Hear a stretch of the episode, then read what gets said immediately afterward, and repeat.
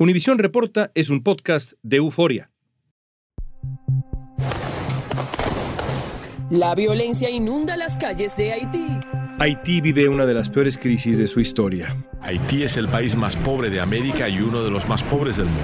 Tiroteos, pedradas, bloqueo de carreteras y saqueos son la evidencia de un estallido por la crisis social. El hambre, la violencia y la falta de autoridad son algunos de los factores que golpean día a día a la población haitiana.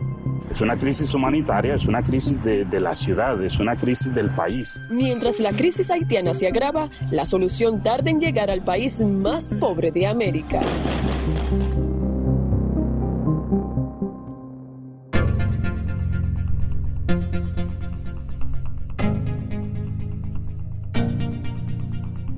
La líder de una fundación que trabaja en favor de los derechos de niños y jóvenes en Haití nos va a ayudar a entender qué está pasando en el país. Nos va a explicar qué está causando la hambruna, por qué aumentaron los enfrentamientos entre pandillas y qué se está haciendo para enfrentar esta crisis que es de verdad tremenda. Hoy es miércoles 16 de noviembre, soy León Krause y esto es Univisión Reporta.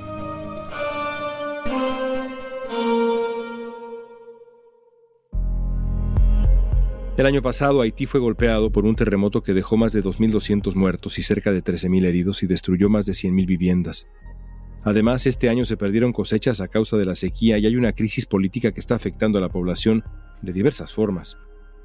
Damiana Lanuse es directora ejecutiva de América Solidaria Haití, una fundación que se enfoca en los derechos y el desarrollo de niños y jóvenes para facilitar su participación plena en la sociedad. Damiana parece que a Haití lo ha golpeado desde hace tiempo, mucho tiempo, una tormenta de problemas y más recientemente, ¿cómo ha sido la última década para Haití? Yo estoy en Haití hace cuatro años, un poquito más de cuatro años, así que media década, pero bueno, desde que fue el terremoto del año 2010 hasta el día de hoy se ven lo que fueron las consecuencias, o sea, Haití no se rehabilitó después de 10 años, de casi 11 años o 12 del el terremoto que lo golpeó y después en el 2016 el huracán Matthew, que también fue un golpe fuerte en términos de condiciones, digamos, del medio ambiente, o sea, como tormentas, terremotos y demás. Pero más allá de eso, Haití está sufriendo una crisis humanitaria, sociopolítica, digamos, multifacética actualmente, que se viene dando también desde aproximadamente desde el año 2018 con lo que fue la crisis de Petrocaribe y todo el escándalo de corrupción y el asesinato del presidente Jovenel Moïse hace un año y medio, otro terremoto que asedió a todo el sur del país también el año pasado. Así que son distintos tipos de catástrofes una tras otra de manera muy consecutiva, ¿no? Haití continúa convulsionado tras el magnicidio del presidente Jovenel Moïse que perpetraron grupos armados. En julio del año pasado, un comando de mercenarios asesinó al presidente de Haití. Se comprobó que el atentado se ordenó desde Florida. Hubo más de 40 arrestos, pero la investigación oficial se ha estancado. La policía haitiana declaró que el asesinato fue llevado a cabo por un comando de 26 mercenarios colombianos y dos haitiano-americanos. Un grupo de criminales muy bien entrenados y que hicieron este trabajo. Sin embargo, reportes de medios como CNN y The New York Times sugieren que el presidente había tomado medidas para luchar contra el narcotráfico que implicarían la participación de Estados Unidos y que su asesinato podría estar vinculado con el primer ministro haitiano. Hay una larga y grave crisis política. ¿Quién gobierna Haití hoy después del asesinato del presidente haitiano? ¿Qué ha ocurrido? Inmediatamente después del asesinato empezaron a disputarse el poder político entre un primer ministro que estaba en el poder y otro que acababa de ser nombrado por el presidente emérito. Entonces, finalmente, después de más o menos 20 días del magnicidio, Ariel Henry fue nombrado primer ministro, de alguna manera también señalado por la injerencia de los poderes hegemónicos que tienen mucha influencia en las decisiones de Haití. Así que es el día de hoy con la intención de llamar a elecciones, cosa que hasta ahora no ha ocurrido, con lo cual está gobernando eh, sin ninguna fuente de legitimidad, por decirlo así. Aparte de lo que es el poder ejecutivo, que no tiene presidente y el primer ministro no está legítimamente en funciones, los demás poderes están absolutamente debilitados, es decir, no hay Cámara de Diputados actualmente gobernando porque se han vencido los plazos de los que estaban y no ha habido elecciones, digamos. Después hay solamente un 30% de los senadores en funciones por la misma razón. Y bueno, el órgano máximo de lo que es el poder judicial está en la misma situación. Los jueces deben ser elegidos por los otros dos poderes y al estar caídos no se pueden renovar, por lo tanto hay un vacío de poder absoluto. Justamente eso te iba a decir. Hay, de acuerdo con lo que describes, en Haití en este momento, un vacío de poder. Esa es quizá la definición perfecta. Hay un vacío de poder. Así es. Así que quienes están gobernando, de alguna manera, son, por el uso de la fuerza, las bandas criminales, que están más fuertemente armadas que la misma Policía Nacional, por lo tanto superan a las fuerzas oficiales en capacidad, en infraestructura, en fuerza de armas, ¿no? La violencia en Haití no cesa. El país vive una nueva crisis de seguridad con la agravante de que bandas armadas criminales están tomando el control del territorio, lo que afecta. El problema de inseguridad, de acuerdo con algunos expertos, acerca a Haití a una suerte de guerra civil, más allá del vacío de poder que nos describes, que evidentemente se convierte en tierra fértil para este tipo de disputas, ¿por qué otras razones hay tal inseguridad en Haití en este momento? Yo creo que la inseguridad se va generando, es una cadena de situaciones, ¿no? Para empezar, Haití tiene fronteras muy porosas y muy poco controladas, por lo tanto eso hace que el tráfico, ya sea de armamentos, de drogas, es decir, sea más fácil de entrar, tanto por mar como por la única frontera terrestre que es la República Dominicana, con la que comparte la misma isla, digamos. Y por otro lado, bueno, este vacío de poder y lo que es las condiciones en las que tiene que vivir la población generan una reacción extrema también por parte de estas bandas. Una pandilla de delincuentes comunes secuestró en Haití a un grupo de 16 misioneros de Estados Unidos y uno canadiense junto con sus familias. Las pandillas se han apoderado de la capital Puerto Príncipe y los secuestros son algo ya habitual. Por ejemplo, uno de los principales líderes de estas bandas es un ex policía, Barbecue se llama, y lidera un grupo que se llama G9, que son nueve diferentes pandillas asociadas. Entonces, a veces es por no creer tampoco en la posibilidad de una salida institucional democrática o ordenada, ya es como por un descreimiento absoluto que son captados los jóvenes eh, por estas bandas armadas y se va generando una extensión territorial y una ampliación no solo en términos de fuerza de armamento, que en los últimos tres años fue sideral. O sea, hoy por hoy Puerto Príncipe, que es la capital, está rodeada. Se generó como un cordón en donde diferentes pandillas están como bloqueando las salidas, las arterias que permiten la salida de la ciudad por tierra. Así que bueno, en cuanto a las causas, yo no soy experta, pero puedo decir que el vacío de poder claramente y las condiciones tan infrahumanas en las que tiene que vivir la población ayudan a que se generen estos movimientos. Según medios locales, el G9, la coalición dirigida por el ex policía Jimmy Cherizier, alias Barbecue, se disputa el poder territorial con el GPEP, que es una pandilla local en Haití que se ha dedicado a crecer, a hacer alianzas con grupos armados de los alrededores de la capital haitiana. La ola de violencia que se vive en Puerto Príncipe estalló un día después del primer aniversario del asesinato del presidente. Al regreso veremos qué ha provocado la grave crisis de alimentación que se vive en Haití.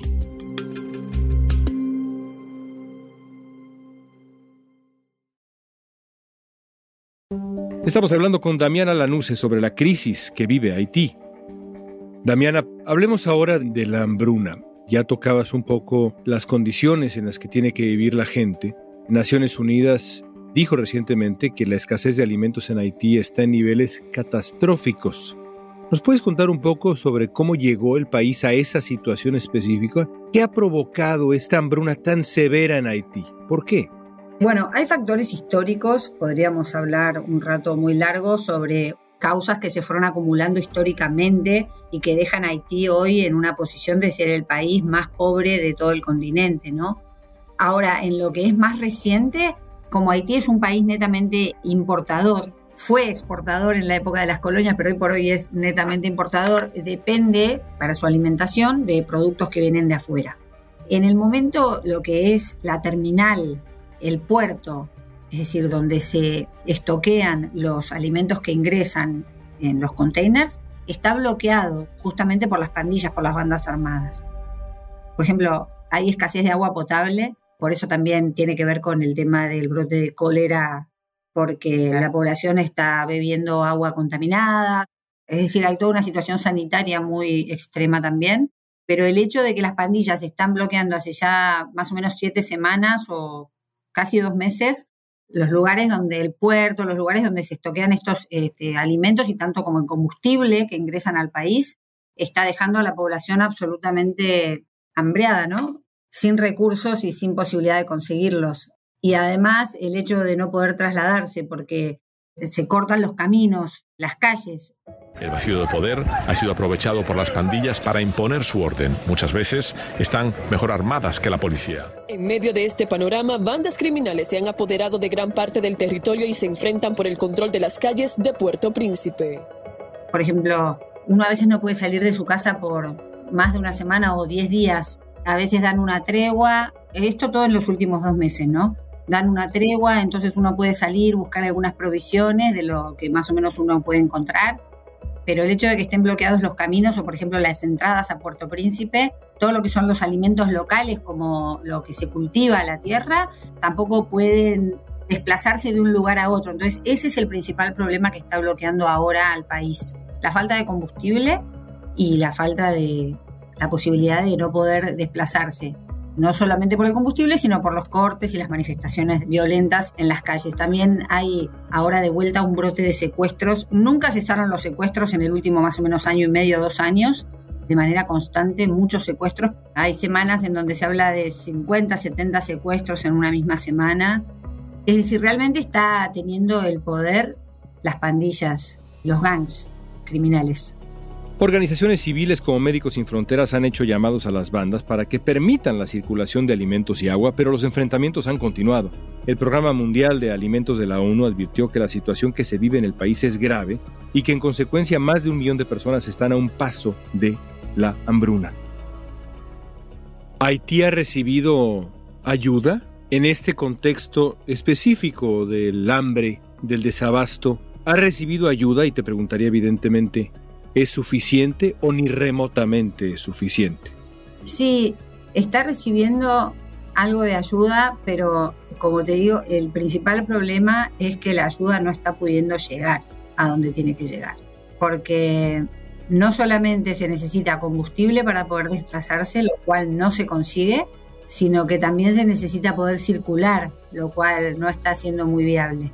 Han estado cerrando hospitales bancos, los bancos están abriendo en horarios muy reducidos y en días de la semana reducidos. En octubre, el gobierno de Haití solicitó formalmente ayuda internacional para enfrentar la crisis de violencia, los disturbios, la escasez de combustible, la posible epidemia de cólera. El secretario general de Naciones Unidas pidió el despliegue inmediato de una Fuerza Armada especial por el deterioro dramático de la seguridad en Haití.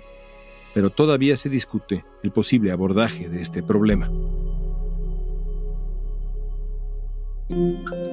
Bueno, más allá de esto que nos describes, de este escenario que tiene algo de dantesco, sin duda alguna, de un país al que le falta un gobierno y que está en cierto sentido tomado.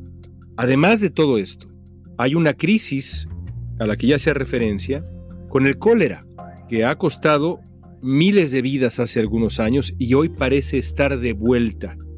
Así que, además de todo lo que nos has descrito, hay un problema de salud pública. Correcto, así es. Por lo menos en cuatro de los diez departamentos del país ya se han registrado casos de cólera. Y esto pone en un altísimo riesgo a toda la población.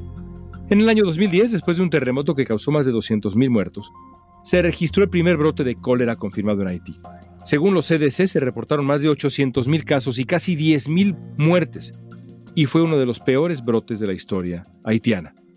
Ahora, después de más de tres años sin casos de cólera, las autoridades locales informaron de nuevos casos y están investigando muertes en varias comunas. Ahí está la situación en Haití. No podría ser más difícil, es evidente. Y esto ha dado paso a un tremendo éxodo. ¿Hay algún cálculo de cuánta gente ha dejado Haití en los últimos años?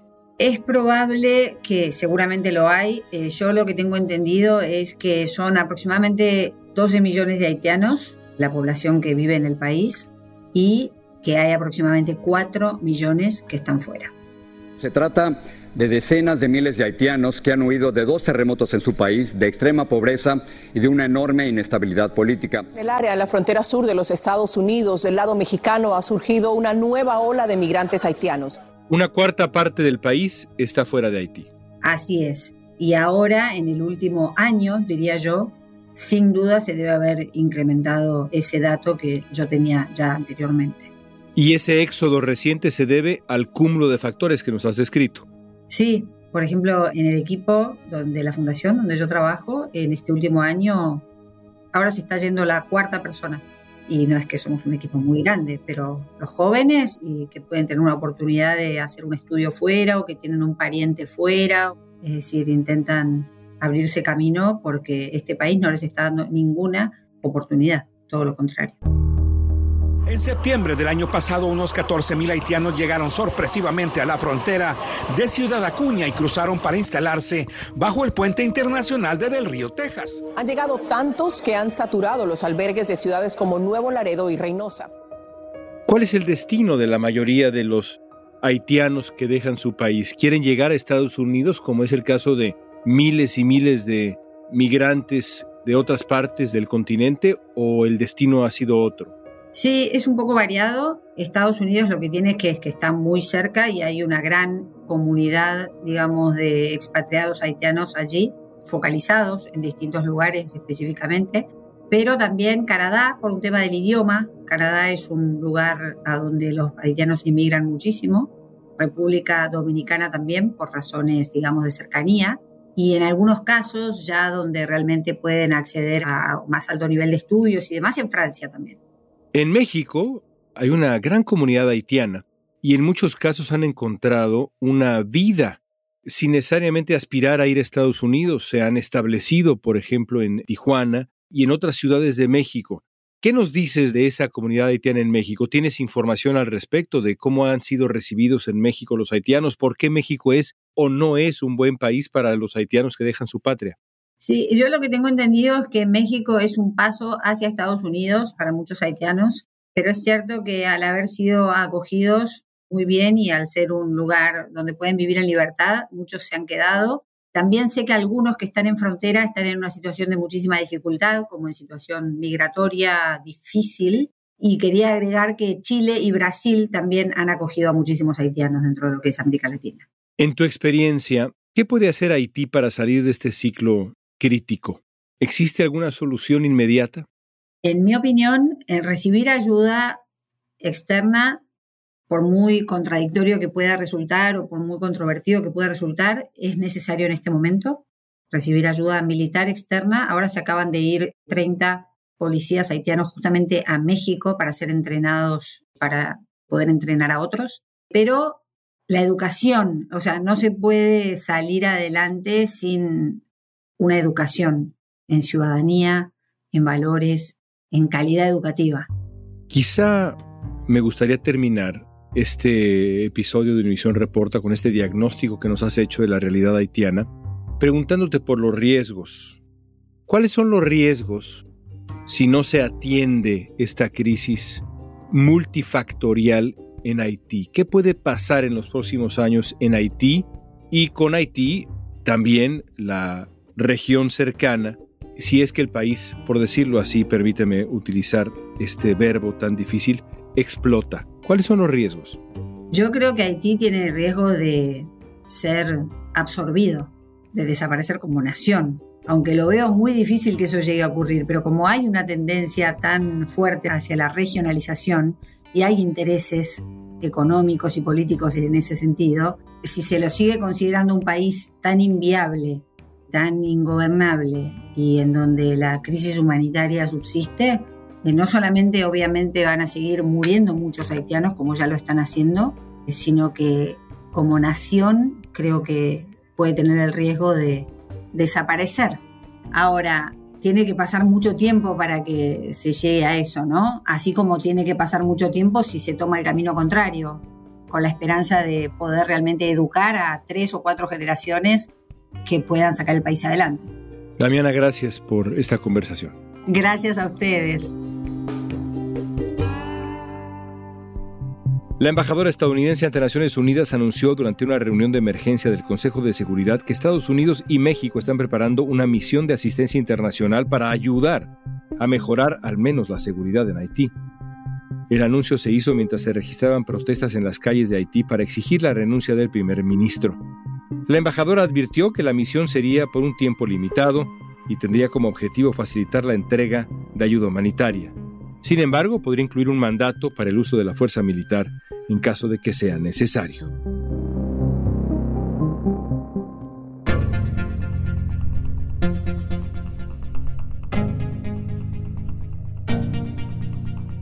Esta pregunta es para ti, es difícil. ¿Qué salida le ves a la crisis haitiana y sus múltiples factores? Usa la etiqueta Univisión Reporta en redes sociales. Danos tu opinión en Facebook, Instagram, Twitter o TikTok. Escuchaste Univisión Reporta. Si te gustó este episodio, síguenos, compártelo con otros. En la producción ejecutiva, Olivia Liendo. Producción general, Isaac Martínez. Producción de contenidos, Mili Supan. Asistencia de producción, Francesca Puche y Jessica Tobar. Booking, Soía González. Música original de Carlos Jorge García, Luis Daniel González y Jorge González. Soy León Krause. Gracias por escuchar Univisión Reporta.